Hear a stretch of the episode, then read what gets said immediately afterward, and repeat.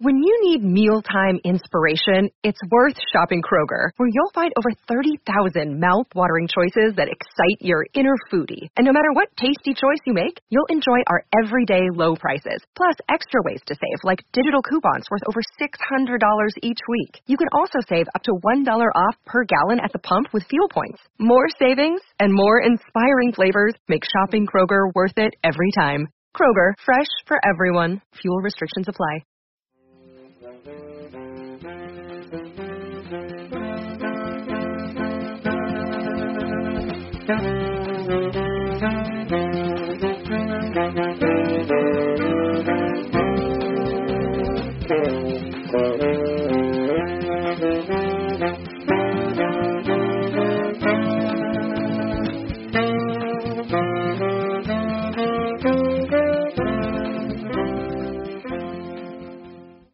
Badger fans, and welcome to another edition of Bucky's Fifth Podcast. As always, Tyler Hunt and Matt Bells here covering everything Wisconsin athletics.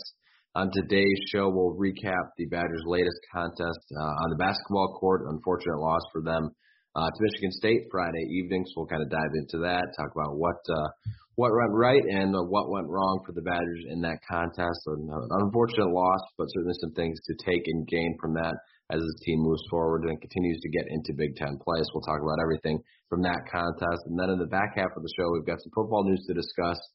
Of course, we've got the coaching rumors that we've kind of seems like we've been talking about for a couple weeks now in terms of the offensive line coach and the, of course, new offensive coordinator, which has now been a position that has been posted and out there. Wisconsin is certainly looking, and they've got their top choice picked out. If it ends up being that. And in fact, Bobby Engram will certainly talk about that. But right now, it still seems like it's kind of in that rumor mill situation. But we'll get into everything um, that's came and kind of developed in that situation over the past few days because I know we've we've talked about these two spots and in pretty much every episode, just kind of waiting for that official uh, confirmation. But for right now, we'll continue to kind of build on what's been uh, some strong rumors coming out in that circuit. And then uh, after that, we'll talk about some depth chart positions uh, then we're going to dive into some outside linebacker talk, and we'll also wrap up some special teams talk as we kind of head into next year. So it should be a nice episode for you guys to start your week off. Matt, how are you this morning? Doing great. Got to got to shovel this morning at about 5:30, so uh, feeling good, feeling great, ready to talk a little Badgers. How are you doing, got, man? Good, good. Got the the body loose, and hopefully you shook off uh, what was a tough, tough weekend for uh, for Wisconsin and, and Badger or Packer fans across the state after a ugly, ugly loss. I think we've had a day to purge it, and the the NFL games, while tough to watch when your team gets eliminated on Saturday, it was still a pretty great uh, Sunday with those two uh, divisional games there uh, being quite entertaining. So hopefully everyone was able to purge that Packer game from their system and make this Monday morning not as rough. But the weekend was kind of rough in general, and it started with this Wisconsin basketball team taking on Michigan State. Uh, of course, came into this game uh, a huge contest. Both of these teams were atop the Big Ten standings with one loss, so this game was really going to put one team in the driver's seat. And of course, Michigan State's got a tough contest coming up with Illinois. So you thought, man, if Wisconsin could pick up this win, it'd be huge for them moving forward. But the big news to start the game, and and I think it was part of the you know uh, news piece that really affected the Badgers throughout this entire game was Tyler Wahl, unfortunately out in that contest with a lower uh, leg ankle injury um, that he suffered in that Northwestern game, was not able to give it a go, and just with without his presence, it it just this team kind of felt like a completely different team. He's been playing his best basketball, so it was really tough for him to not get a chance in that moment. But just how big of a blow was it, you know, for for this team to not have that presence in there in this game against Michigan State? Yeah, I mean it was absolutely huge. Um, he's been playing his his best basketball his career. Really looking back since Nicholls State, um, he, he's been playing really well. Or I guess you could say since that Ohio State game where he was under the weather. I mean, since then, 12 points, 18 points, 6 points, 16 points, 21, 20, 14. Um, and he was hitting the boards, playing really assertive on the offensive end. So to not have him um, and his presence on each end. Like he does so many mm-hmm. of the little and big things for this team that not having him on the court against a front line that um, Michigan State brings, which is really experienced and really long, Wisconsin struggled. They just there's no depth behind their starting five. Um, Wisconsin has relied on their starting five all year long. Outside of Chris Vogt, you haven't seen major minutes from from a lot of these guys. I mean, you can look at it. Lorne Bowman is the next up as your kind of your seventh guy, and he's only averaging 10 minutes a game. Like you're not seeing somebody. It's not like Johnny Davis last year where he was playing nearly starter minutes. They don't have that. So I think you're looking right now at um, they ran into a team that played well. Wisconsin was down one of their best players um, and they didn't have an answer. And I, I know it was a frustrating game, but really it was one that it's good. That was going to be a tough game either way, especially when you're when you're out one of your top players. I just don't think that Wisconsin going into that had much of a chance without Tyler Wahl because um, nothing against Ben Carlson or Carter Gilmore, but they had no shot against what Michigan State had in their front court. They they are not nearly far along to a point where you want to trust either of them with 20 plus minutes going up against guys who've played in the Big Ten for multiple years um, and have multiple inches on you, multiple pounds on you and of strength that they just don't have right yet. And it's hopefully it'll come, um, but right now that was a game that definitely exposed that. I think. Yeah, I mean, you look at those two, just you know, and, and Gilmore and, and Carlson, just really no matchup for what Michigan State had in the in the front court, and and that's not like I said, it's not a knock on them. Coming into the season, you would have never wanted those two to be in that position as you work through, you know, but you were obviously ex- expected to have Tyler Wahl uh, in that position, and when there's an ankle injury, somebody else has got to step up, but you can't you can't sit here and expect um, that either of those guys are going to come in and, and be able to handle and give you huge minutes. Maybe certain contests, you know, if they were able to go, if this situation was going against Northwestern, now they've got some length as well, but you know, Nebraska coming up, situations like that, maybe you can hold your own. But against a team like Michigan State, or who's very talented in the front court, but also really well coached to know, hey, they don't have one of their best interior guys. We're going to go at them down low, which is what they they did. I mean, Michigan State did a lot of good things on the offensive end. Um, but really, they dominated in the paint, on the boards. They they just seemed to get second chance opportunities because they were grabbing rebounds. Um, plus 19s on plus 19 on the boards for Michigan State. So their forwards were just all over the court making plays. And you know Tyler Wahl. It would have been a really interesting game to see how this game shook out with Tyler Wahl in there, but without him, it was just a really tough hill and I think battle to overcome. With you know, I think if you look at the starting five of this Wisconsin basketball team, of course, with Johnny Davis, we've seen when he's not been able to go what this team looks like, but they've still been in a contest.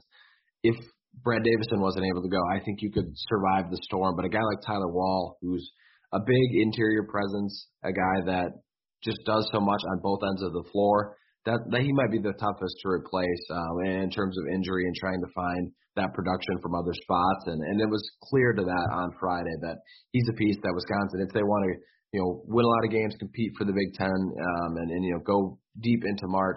He's the guy that they're going to need because he's he's just does so many different things well, and he was kind of at the peak of his play uh, over these last couple of weeks heading into this contest. So it was really a tough blow to not have him out there. Yeah, absolutely. And and you would hope that Carlson would be further along in his development as a guy that could give you those minutes and and hold his own, play well enough to do it. But he didn't, right? Like I think that was pretty obvious. Um, Carter Gilmore, I, he's a walk on, right? Like he, he's a walk on. It's it, he shouldn't be out there as much as he has had to be. Um, I think he has shown that. Um, but you just got to hope that they continue to develop um, and that Wahl is back as soon as Thursday when they've got their next game here. But this was a game that Michigan State dominated across pretty much everything. Wisconsin shot better at the free throw line, and that's about the only statistic you can point to and say Wisconsin was better there. And the only reason was Michigan State also got to the line though 28 times. They were they were very aggressive getting to the basket. Um, say what you want about referees, but the referees weren't the difference of 12 points here in this game. Wisconsin shot the ball, finished shooting over 40% um, and shot 60% in the second half but they just didn't play a lick of defense. Like Michigan State was able to run on them. They had 21 fast break points. They their bench, everybody was scoring. Like they shot over 50% in the first half. They shot over 50% um, for the game. This this was just an effort that they completely waxed the Badgers, and Wisconsin didn't have any answers. Brad Davison even talked about it in the second half. He said or I mean in uh, post game. He said if we don't play defense, like we're not going to win these games. Like they and they didn't. They they really struggled with the transition game and getting back, um, and they just kind of never were able to turn it around. That deep hole that they built after they got an 8-0 run to start the game, built on four turnovers by Michigan State. From there, the avalanche hit, mm-hmm. and Michigan State just kind of slowly won over this game and kind of um, just took over. Um, Johnny Davis, Brad Davison, they did well. They they they were 16 to 32, 50% shooting. They did everything you could to to win this game. Uh, but there just wasn't anybody else coming to help them out. I know Chucky Hepburn struggled a little bit um, on both ends of the court. I thought Steven Crowl, he's still got to be more aggressive. You want to see that from him. He had nine points, but um, I, I think just if he would have been a little bit more aggressive on the offensive end at times where he wasn't hunting his shot, I think that would have helped. But but really, it, it comes down to, and it's going to continue to come down to this team is built on their starting five. Their bench is, is not there right now. I, you you want a guy like J- Jahcobi Neath, um, who gives mm-hmm. you a little bit of versatility to to get healthy and and get right, but he he's still kind of working his way back. But I mean, bench points wise, Michigan State for, scored 43 of their 86 points, so half of their points off the bench. Wisconsin, seven. Like the, there's there's nothing there. Um, Chris Vogt didn't give them what the, he normally does off the bench. He was dealing with some foul trouble, and and they just didn't get the help they needed from their bench and from the guys stepping up for um, for Tyler Wahl being out to to win this game, and Michigan State took advantage. Yeah, they certainly did. I mean, you talk about it. This, you know, we've talked about the bench for, you know, it seems like every time we do a recap, that's kind of a thing that we bring up is that the bench needs to do more. You know, need need a little bit more from the bench in terms of scoring and production. And I don't know if you're ever really going to get that. I think you're now looking at the, the the way this team is built. You've got five, you've got six that you can go to.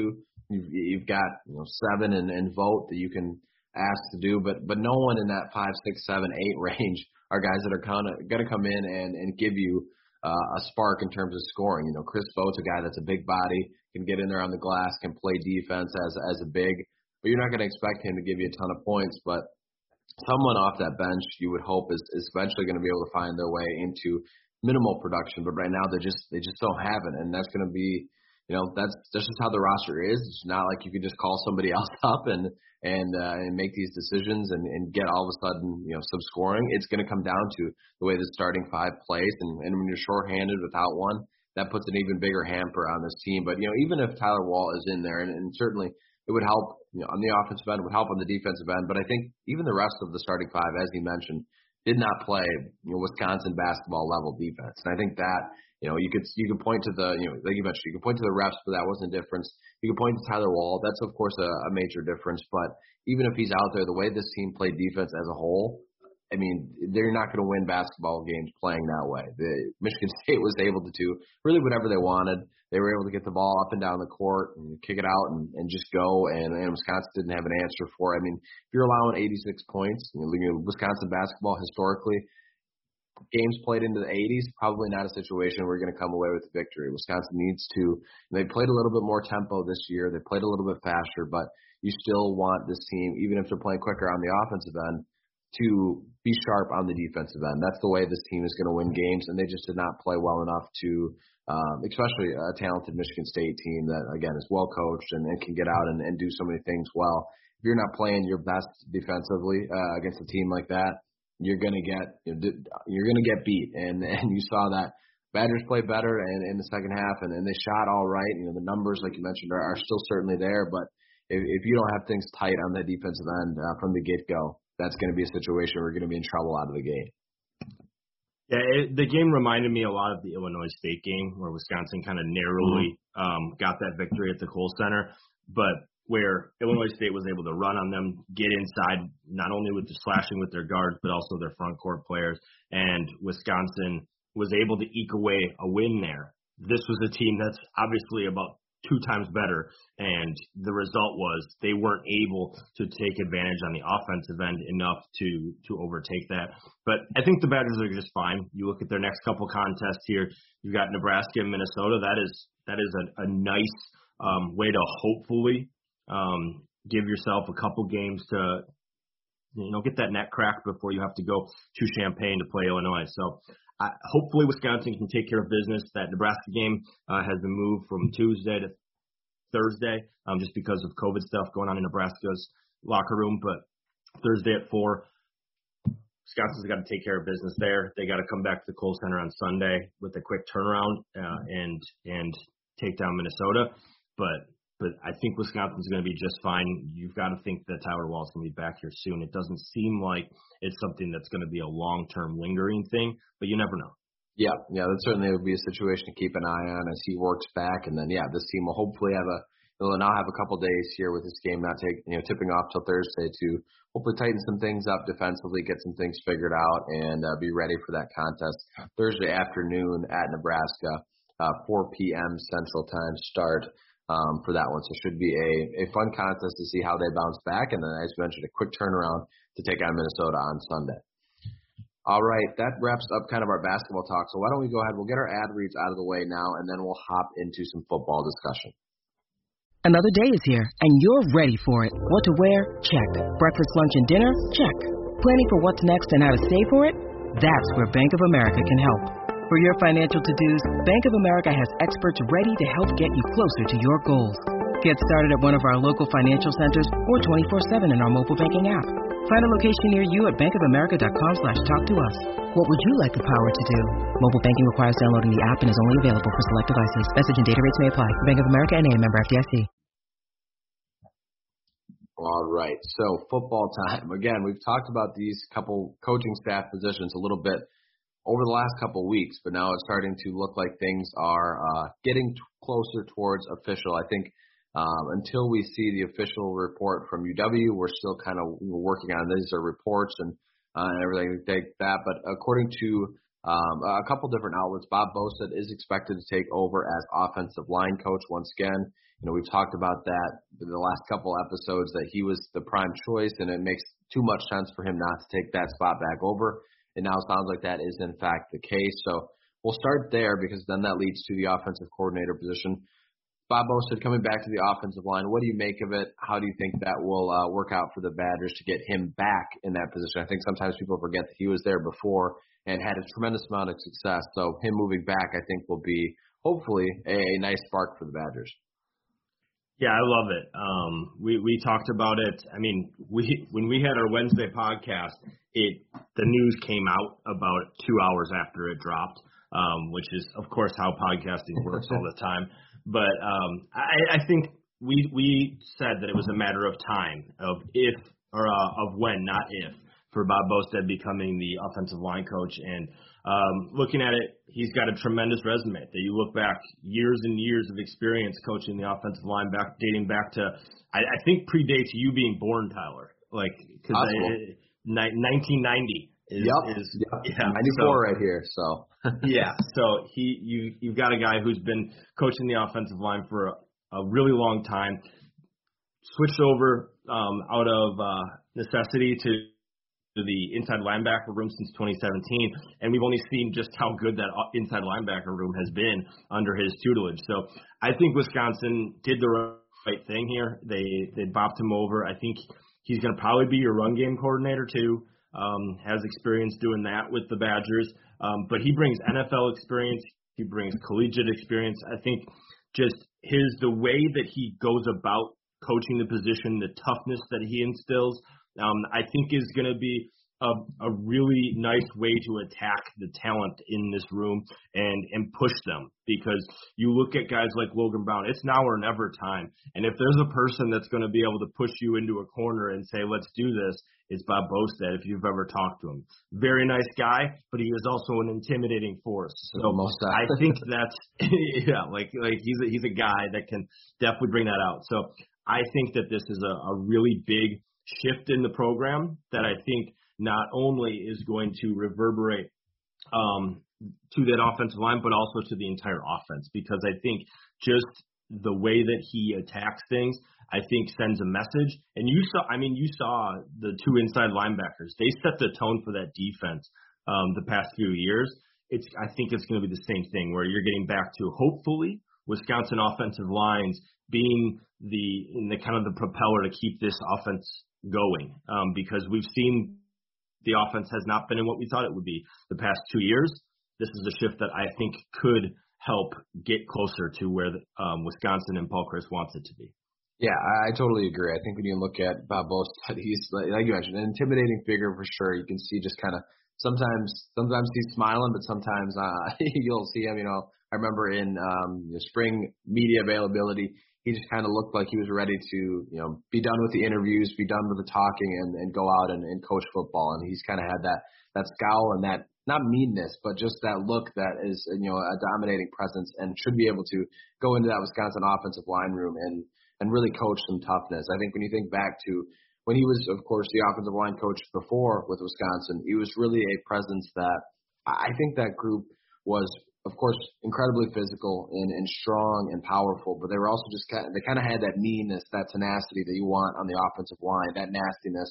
And I think they can get this group back to that. You know, of course, Joe Rudolph had his own uh, methodology, and, and he did a tremendous job in the offensive line as well. But I think Bob Bostad coming in and kind of putting that culture back into the Wisconsin offensive line room is certainly a way that you could look at and say, okay, this group can can really take it back to the level that Wisconsin football wants it to get to. You know, this this group has not you know, it's had its ups and downs the last couple of years, and and but I but I think we can all sit here and agree that based on the group this team has going into next year with some veterans back. You're going to have some younger guys, you know, working into their second year. You're in the two deep. You'll probably have some young guys that haven't had a ton of experience. So getting this position in place and, and getting them working under him right now, I think will be huge for this team as they move forward because the longer they wait on on nailing this position down and nailing the offensive coordinator position down as we get to um, that we'll get to here in just a second, the the more the less time you have when you actually you know get to work with these guys. So I think Bostad taking back that offensive line room is is a huge positive, and I'm excited to see what you know him being back on the offensive side with Chryst and possibly a new offensive coordinator, what that means and what this you know kind of group can get back to with Wisconsin football because we've seen when you know those two are working together, Wisconsin had some really explosive offenses and and I think they can certainly. I'm not going to sit here and say they're going to be you know those teams that were winning uh, Big Ten championships and then really just running all over the place. It's going to take some time to build back up. But I think having that brainchild essentially in there to, to hopefully get this offense back uh, moving the way they want to go is, is certainly um, it's a possibility on the horizon to get back to that point. Absolutely. I mean, you look back at the players that he helped get to the NFL, and it's a it's a it's a huge list. Like mm-hmm. from that those his time at Wisconsin along the offensive line, from um, 2006 to 2011. Um, it, it's, I mean, you you can fill out an entire offensive line room in the NFL if, if you kind of aggregate them together. That was a he he just continued to pump out good offensive lines. Hopefully, Wisconsin can get back there because there's talent in that room. There's no Joe Rudolph has has done a phenomenal job of recruiting that position the past um, three or four years. Now it's a, a matter of developing these guys and getting to a point where they're doing what their star rating says they should be doing. And there was times where that you saw glimpses and where guys were were playing well, but it's about getting that cohesion together that this offensive line is going to look across anybody. They're not and they don't have those games against a team like Penn State or Michigan or Notre Dame where they're kind of overwhelmed up front at times and, and can't run the ball because Wisconsin when they can't run the ball is is not Wisconsin. Like that offense is built on running the ball, and hopefully they can get back to that under Bostad. Yeah, but certainly uh, fun to watch as he gets back and takes over that room. Of course, we'll wait for the official official word, but as we've seen from multiple outlets, again, expected to take over as UW's offensive line coach. It will certainly be fun to watch that position and see how it blooms. Up next, of course, we've got the other rumor that's kind of going around, um, and according to kind of what we talked about the last couple episodes, again, Bobby Engram is reportedly Wisconsin's top choice uh, for the offensive coordinator position. So the, to me, it sounds like if he wants that job, it's going to be his for the taking. Um, it seems like you've got a situation where I think Wisconsin wants somebody that they're comfortable with. Of course, him and Paul Chryst have worked together, uh, so it makes a ton of sense. It's just more so maybe waiting and, and ironing out uh, the the final steps of this position. And, and of course, if the other thing in the air is if he for some reason doesn't want it, that's kind of something that could hinder it in many different ways. So in terms of before we kind of get into what it means, do you want to give just the listeners? I know we've kind of talked about it before, but do you want to just give a rundown of, of who Bobby Engram kind of is, where he's been, what he's done, um, and why Wisconsin's kind of interested in him as their top choice for this position? Yeah, um, you know, going back to um, even college career, he won the Biletnikoff Award um, with with Penn State. Um, so he was a tremendous player. Uh, ended up playing for the Bears, which I, I'm sure Packer fans are going to be like, Ugh. but then he he went on to the Seahawks, played played a, a few more seasons in the NFL, but he was a multi-year um, or a guy who stuck around in the NFL for over a decade. Then he went directly into coaching um, with with Pitt. I mean, he he started off with the 49ers, um, but then went to Pitt under Paul Chryst. Paul Chryst hired him to be his wide receivers coach. He was there for a couple of years, and then when about the time that Paul Chryst came back to Wisconsin, Bobby Engram ended up with the Baltimore Ravens, where he's been since 2014. So he he's been a wide receivers coach for four or five years, and then he's also been the Baltimore Ravens tight ends coach as well for a couple of years now here. Um, helped bring along a guy like Mark Andrews, um, who who's you know one of the better tight ends in the NFL right now, a younger guy who who's kind of you know really blown up here of late, but you, you look at it, he he does not have play calling experience. So he he has been a wide receivers coach and a tight ends coach, but for one of the most consistent and well run organizations in the entire NFL, right? The the Ravens have consistent mm-hmm. success over the time that he's been there. It hasn't been where they've had huge ebbs and flows. Like this has been one of the best organizations out there. Um, and while he hasn't called called plays, you've also seen coaches from that Baltimore Ravens tree go on and and kind of help turn around things. I, I think of Michigan here recently with Macdonald, kind of bumped over there, and and boom, Michigan sees a much better offense. No, that's not the only reason, but looking at this, I think he's a guy that brings a tremendous amount of experience, knowledge. His he is um, the father of Dean Engram, who's a Wisconsin cornerback. He played a bunch of nickel this past year. Um, he's also the punt returner, so there's a lot of familiarity here. Um, I, I think one thing that he brings that is should not be overlooked is um, he as a recruiter he recruited really well at Pitt for the, the the short time he was there. You look at a guy like Tyler Boyd, um, um, who has been in the NFL ever since his time with Pitt, um, and it was somebody that Wisconsin was after that I'm per, still kind of you know upset that they didn't actually offer him. But you then go to um, where he's actually from, that um, DMV area, recruiting wise, should help him out there. Um, and, and he's, I should say, he's born from South Carolina, but lived in in that uh, uh, DMV area for so long here. I would think that there's a lot of good connections. His his kid went to school there too. That can help out Wisconsin in the recruiting department. Something that we've talked about at nauseum here that they're replacing their department. So having a guy like him um, definitely should help them on the on the trail.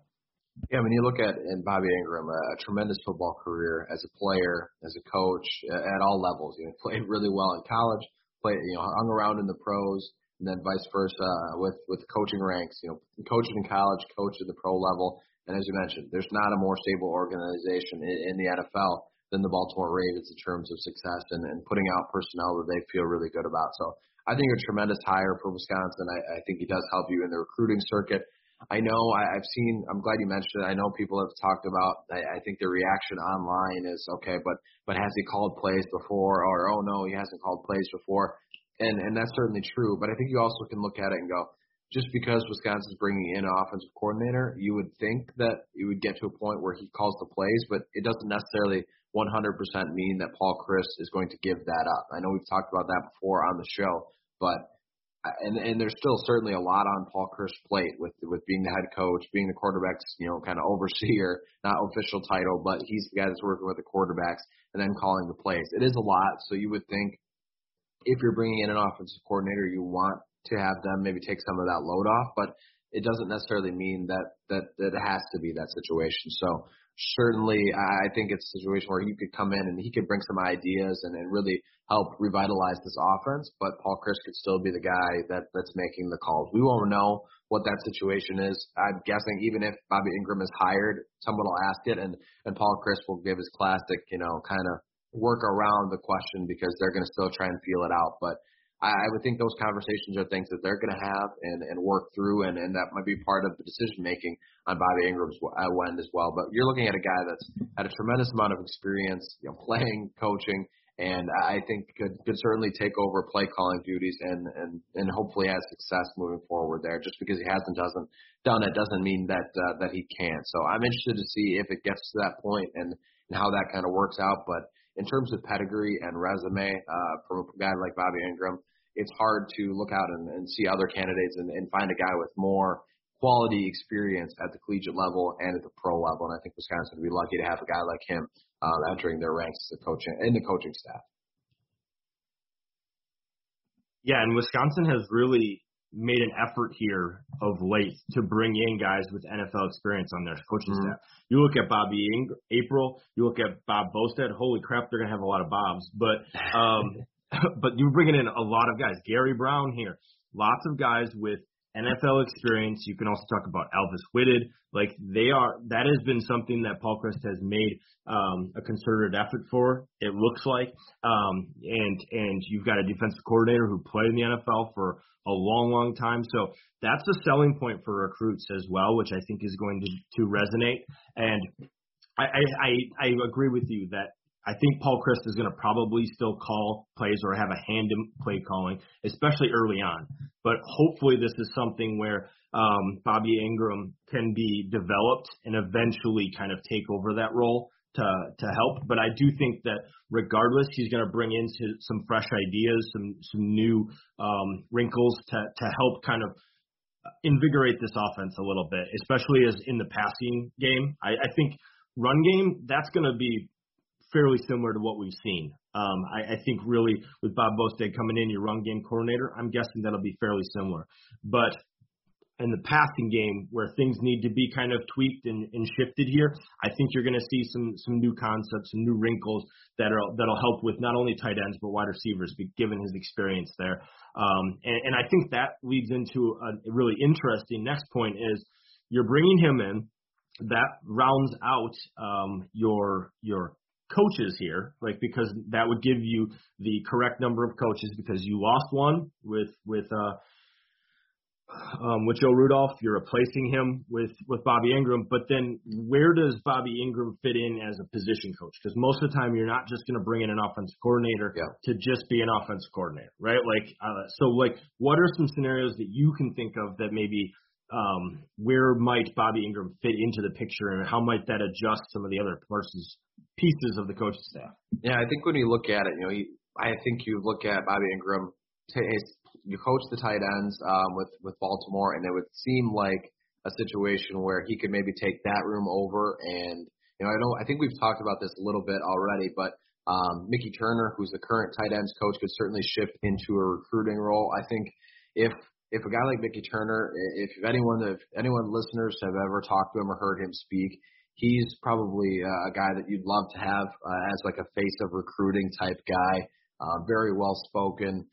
Just if he was coming into your living room to pitch your uh, a parent on get selling a school, um, he's a guy that I think could go in there and do that really well. So if you look at it just based on past experience, I think that would make a ton of sense for maybe Engram to shift into there and Mickey Turner to shift into a, a more recruiting role. Um, will that work out? Because the other position that he's of course coached is is wide receiver, but when you look at Alvis Whitted as kind of the guy that you just brought in to coach that room, so I can't imagine you're going to want to make much change there. So in terms of all these moving pieces, you know, you kind of moved Bobby April to the linebackers as a whole, Bostad the offensive line. It's just kind of all these shifts so far if Bobby Engram is in fact the guy, have made a lot of sense. And I think when you look at if you want him to take over as position coach, that to me seems like the most likely outcome, just given his experience of coaching. You know, you just mentioned it with Mark Andrews.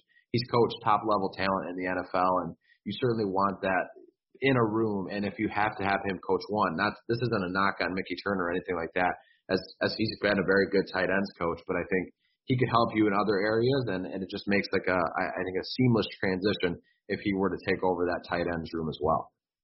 Yeah, and I mean I'm not gonna say there's no chance that Paul Chryst wouldn't pull the plug on Alvis Whitted right away. I guess um, I, I know that that recently happened with uh, the Packers where he was gone after one year. Um, but I, I just I don't know if that's in Paul Chryst. I think it's mm-hmm. more likely that he's going to try to figure out a way to to keep everybody on staff. I mean, he hasn't officially fired anybody. I still think there's a pretty good chance he's asked a few guys within the past five years to to maybe look elsewhere. But um, I do think that's another possible path. I agree with you that I think. I mean, if they're willing to spend the money to to make it so that um, Mickey Turner is is still making the same amount mm-hmm. as a recruiting coordinator. I think that's a, a perfect spot for him because he is a good recruiter. Like he is very good at that. Has good ties around. But but another spot would be to to shift him over to special teams, um, an area mm-hmm. that I know hasn't necessarily lived up to things, and um, I know some people are still um, probably having some PTSD after that Packer game with special teams. But really looking here, Mickey Turner played a, a ton of special teams for the Badgers. Um, has has undoubtedly been involved with that in that role before. Um, just because all of the coaches are involved in some component. So moving him to be the special teams coordinator, which probably would pay about the same as tight ends coach, or maybe a slight bump up, and then have switching Herring to be your um, inside linebackers coach if they aren't sold on making it so that um, Bobby April, God, there's so many Bobs, um, ends up being uh, your total linebackers coach. So I think those that's another way to kind of finesse this if you want Engram to be a tight ends coach. But I I still do think that uh, there's a chance that um, Engram ends up at wide receivers too, mm-hmm. just because the bulk of his experience has been at wide receiver, um, both as a player and as a coach. So I, I think that's going to be the most interesting domino. I think everything is going to be finalized here in the next couple of days um, uh, in terms of Bobby Engram. But I think the bigger thing is where are the dominoes from this, and and how does that kind of get figured out? Because Paul Chryst said in January he was going to spend time figuring out recruiting. He and, and he had to go about figuring out his coaching staff. It, it seems like coaching staff's getting to a point where you're getting closer, you got to mm-hmm. think recruiting department. Some of those dominoes are going to hit as well. So I think these this next week is going to be interesting once the um, Engram news happens. Nothing official yet, uh, of course, but I, I do think it's just a matter of time. Similar to what we said about Bob Bostad, um, this has just been going on for too long. I honestly think they had um, knowledge that they were going to offer the job to Engram before they even posted that position. Yeah, yeah. I, I think you gotta, you know, you cross your T's and dot your I's and, and make sure everything's um, you know, going through the protocol and in process that way. But I think it, it, it's clear that they've had a top choice in mind, and we'll see how that uh, how that shakes out. And, and over the couple next couple days, hopefully everything gets finalized and locked down, and we'll see how the rest of these moves kind of shake out. All right, guys, that wraps up our coaching talk. Now we'll get into some depth chart talk, and today we're going to focus in on the outside linebackers then we'll talk a little special teams to round things out. When you look at the out, outside linebacker room, of course, one of these dominoes was, you know, Bobby April um, was the outside linebackers coach. He's likely going to take over the entire uh, linebacker room based on these moves, and I think that will still prove um, to be a strong group overall. But this past year, in terms of play, we of course had a, a great season from Nick Herbig. I think going into next year, he's going to be a guy that we look at and go, you know, remember remember at the start of last year with Leo Chenal and kind of the hype that he got early. I think you're going to see that same hype from Nick Herbig after another strong season from him. And then this past year, Noah Burks was a guy coming into fall and spring that said, okay, now's the time. He's a guy that's been with the program forever. He's put together some good seasons, but it's kind of drifted back. Can he get back to uh, a productive position at that outside linebacker spot? And I think he was a very underrated piece of this defense and played extremely well. So he's going to be a guy that will certainly be missed as they move forward. But overall, what did you make of the outside linebacker room and their performance this year? I thought they played really well. I thought specifically Herbig. I thought he really turned it on, put together um, a really good sophomore campaign after his freshman year. I mean, it was you figured he was going to take another step, but 14 and a half tackles for loss, nine sacks, um, he he played really well, um, tied with the team even with two forced fumbles, third on the team in tackles. Um, I, I think when you look at just how much Leo Chenal and Jack Sanborn um, kind of led this team. I think Nick Herbig was a guy who kind of got overshadowed at times, but really his ability to bend and come off the edge, I, I think is going to make him somebody that everybody's going to know about next year, and maybe even a candidate to to um, go off to the NFL early because I think that he put together such a good sophomore year that he can use that for a springboard. But then, yeah, Burks I thought was good, but then I also thought Wisconsin saw some development from guys behind them and, and some depth there because you didn't have to have a guy like Herbig out there every snap. Um, and I thought that that played a big role as to why you saw Noah Burks and Nick Herbig play a little bit better. Obviously, a year, extra year, um, always was going to make a little more development for these guys. But I thought CJ Goetz looked a little bit better. Um, he had, he put together two sacks. Um, you saw a guy like uh, uh, Spencer Lytle appear more healthy get some some good run as well. So I, I think Wisconsin's in a much better spot here um, at outside linebacker than where they were a couple years ago when you were throwing Herbig in there as a true freshman. I think you've got to feel a lot more comfortable now, even with Burks leaving. I, I thought that overall this group did a really good job, and really that entire defense. Like I said, I'm going to have a hard time picking on anybody on this defense because they were so good, and it's mm-hmm. it's if, if if people are going to have a problem with the number one defense in the country, you know, you know, according to most metrics, then you're never going to be happy because I thought this group played phenomenal. Yeah, I did as well. I think you know Nick Herbig was a a great leader of that group. There was other guys around him that really stepped up, and now it's going to be interesting to see, of course, going into next year, kind of shifting the conversation. You'll have Nick Herbig back again, a guy I think that is going to get a, a ton of hype, and all of a sudden he's going to have a, a huge year next year. He's going to be the candidate that a lot of people pick and look to. But besides that, you've got some real talent in this room. You've got Spencer Lytle, CJ Goetz, the guy that physically has just been has been there and, and is a guy that seems to be able to make plays. And if he gets more opportunity, the more plays he's going to make. I think there's other guys. And Darrell Peterson was a guy that got some run out there. A really good frame on him that you could look to. I mean, even go back to, you know, a guy like TJ Bollers was very highly recruited. Now he's going to be into his next year where he where his jump kind of comes from. Could he be in a conversation there? And then you've got, you know, Caden Johnson. Aaron Witt is a guy that we've when he's been out there and healthy, he's just kind of a physical presence that just kind of scares people because he's kind of got some nastiness to him that could be uh, an impactful player. So there's a lot of guys in this room that okay, Noah Burks had a really good year and it's going to be tough to replace, but there's some serious talent in this room that I think is going to be ready to take that next jump after you know a full off season, another full spring into fall. I think some of these guys that you know I just mentioned could be guys that really step up and, and give you something at that outside linebacker room where sudden I don't think you worry as much when you've got the stable piece in Herbig and you've got a ton of potential in you know a handful of different guys around him that can replace Noah Burks. All of a sudden you you feel like you've got a group there can, that can keep that same level of production, if not better, uh, next year. For sure, I, I think I think Herbig is going to be a big a big reason why this group will be just as good next year, if not better. Um, but opposite Herbig, who who would be your best guess right now as to who the other starter will be?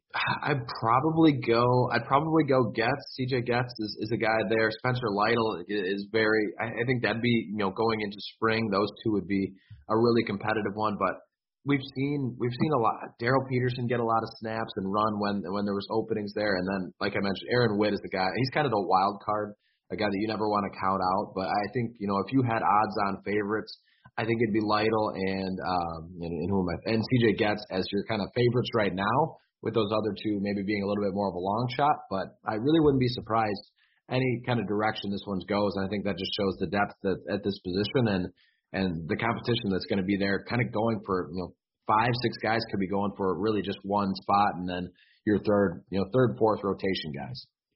Yeah, I think I agree with you. I think Goetz and Lytle are going to get first cracks at it, um, just because they've been in the program a little longer um, and, and have done some good things. Specifically, Goetz. I mean, those two mm-hmm. were the two that were in the two deep throughout the entire year. Like that's how they're uh, two deep looked at outside linebacker.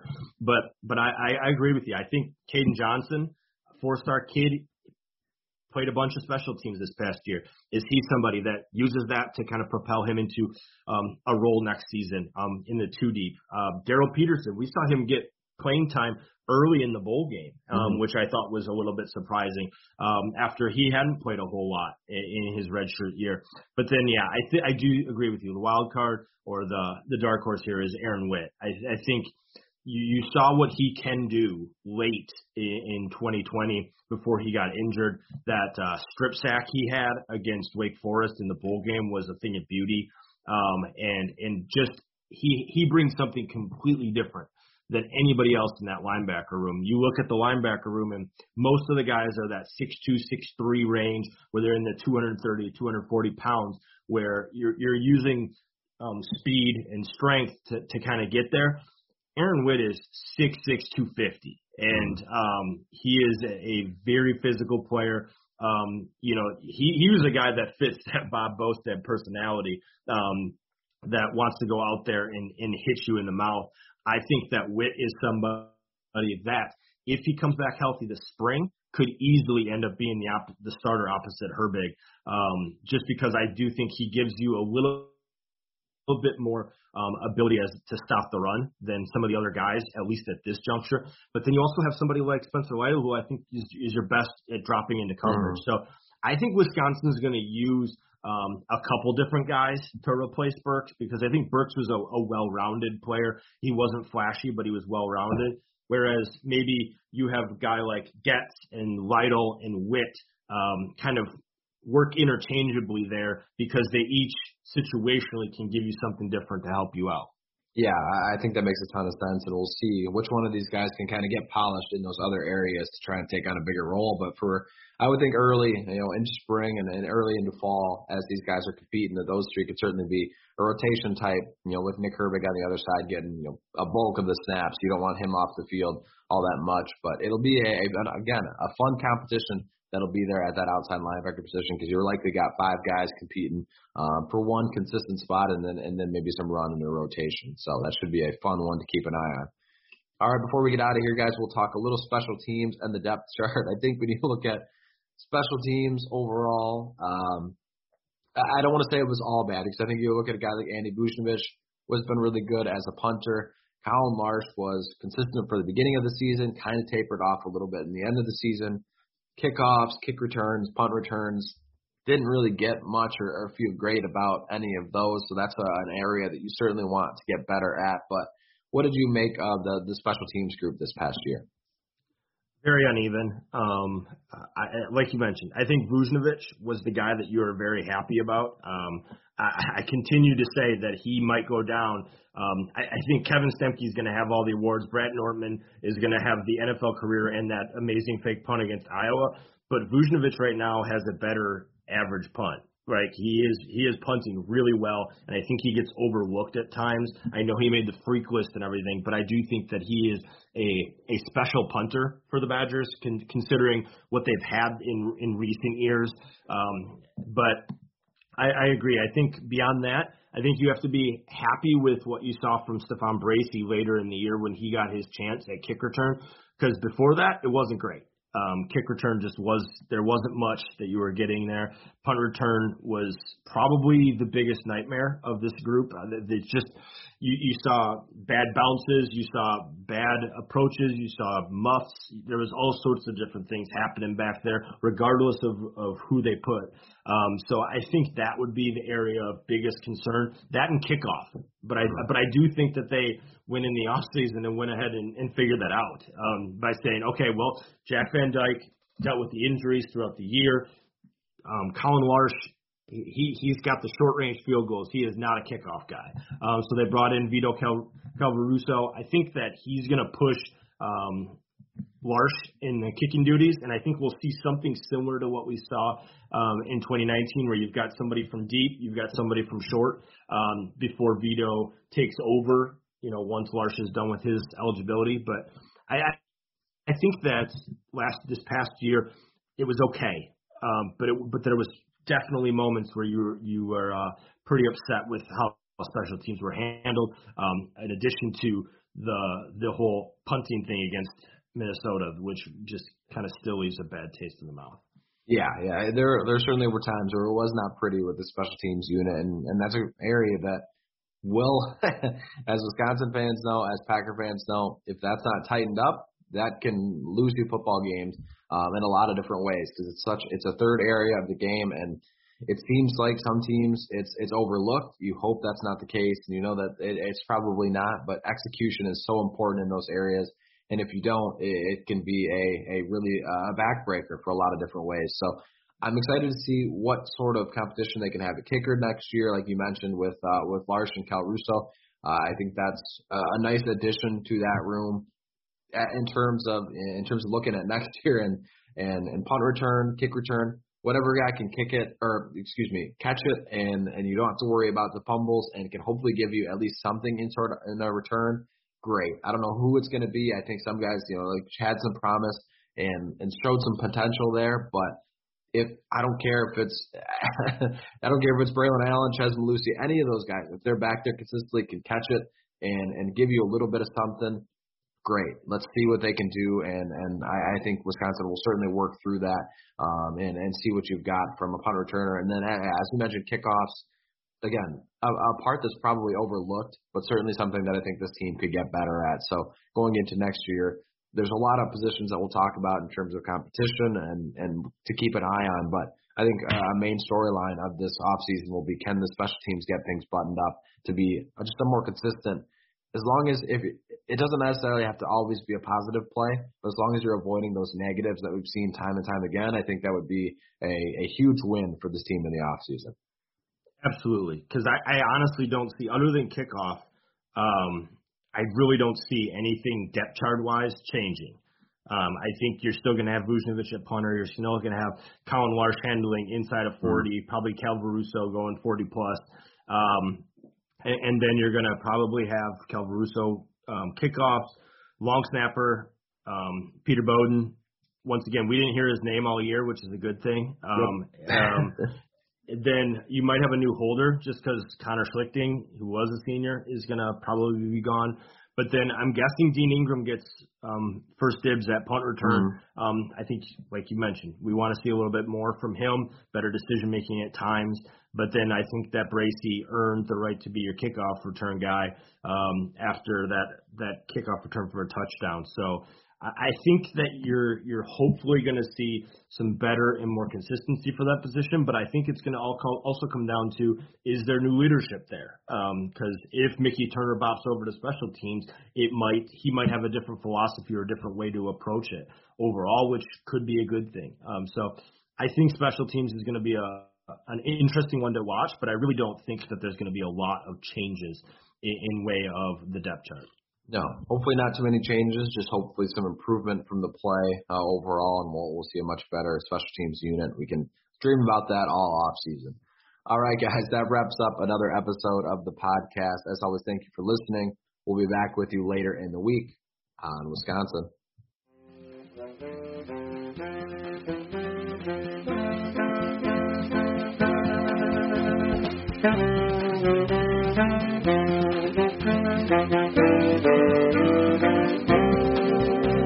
Thank you.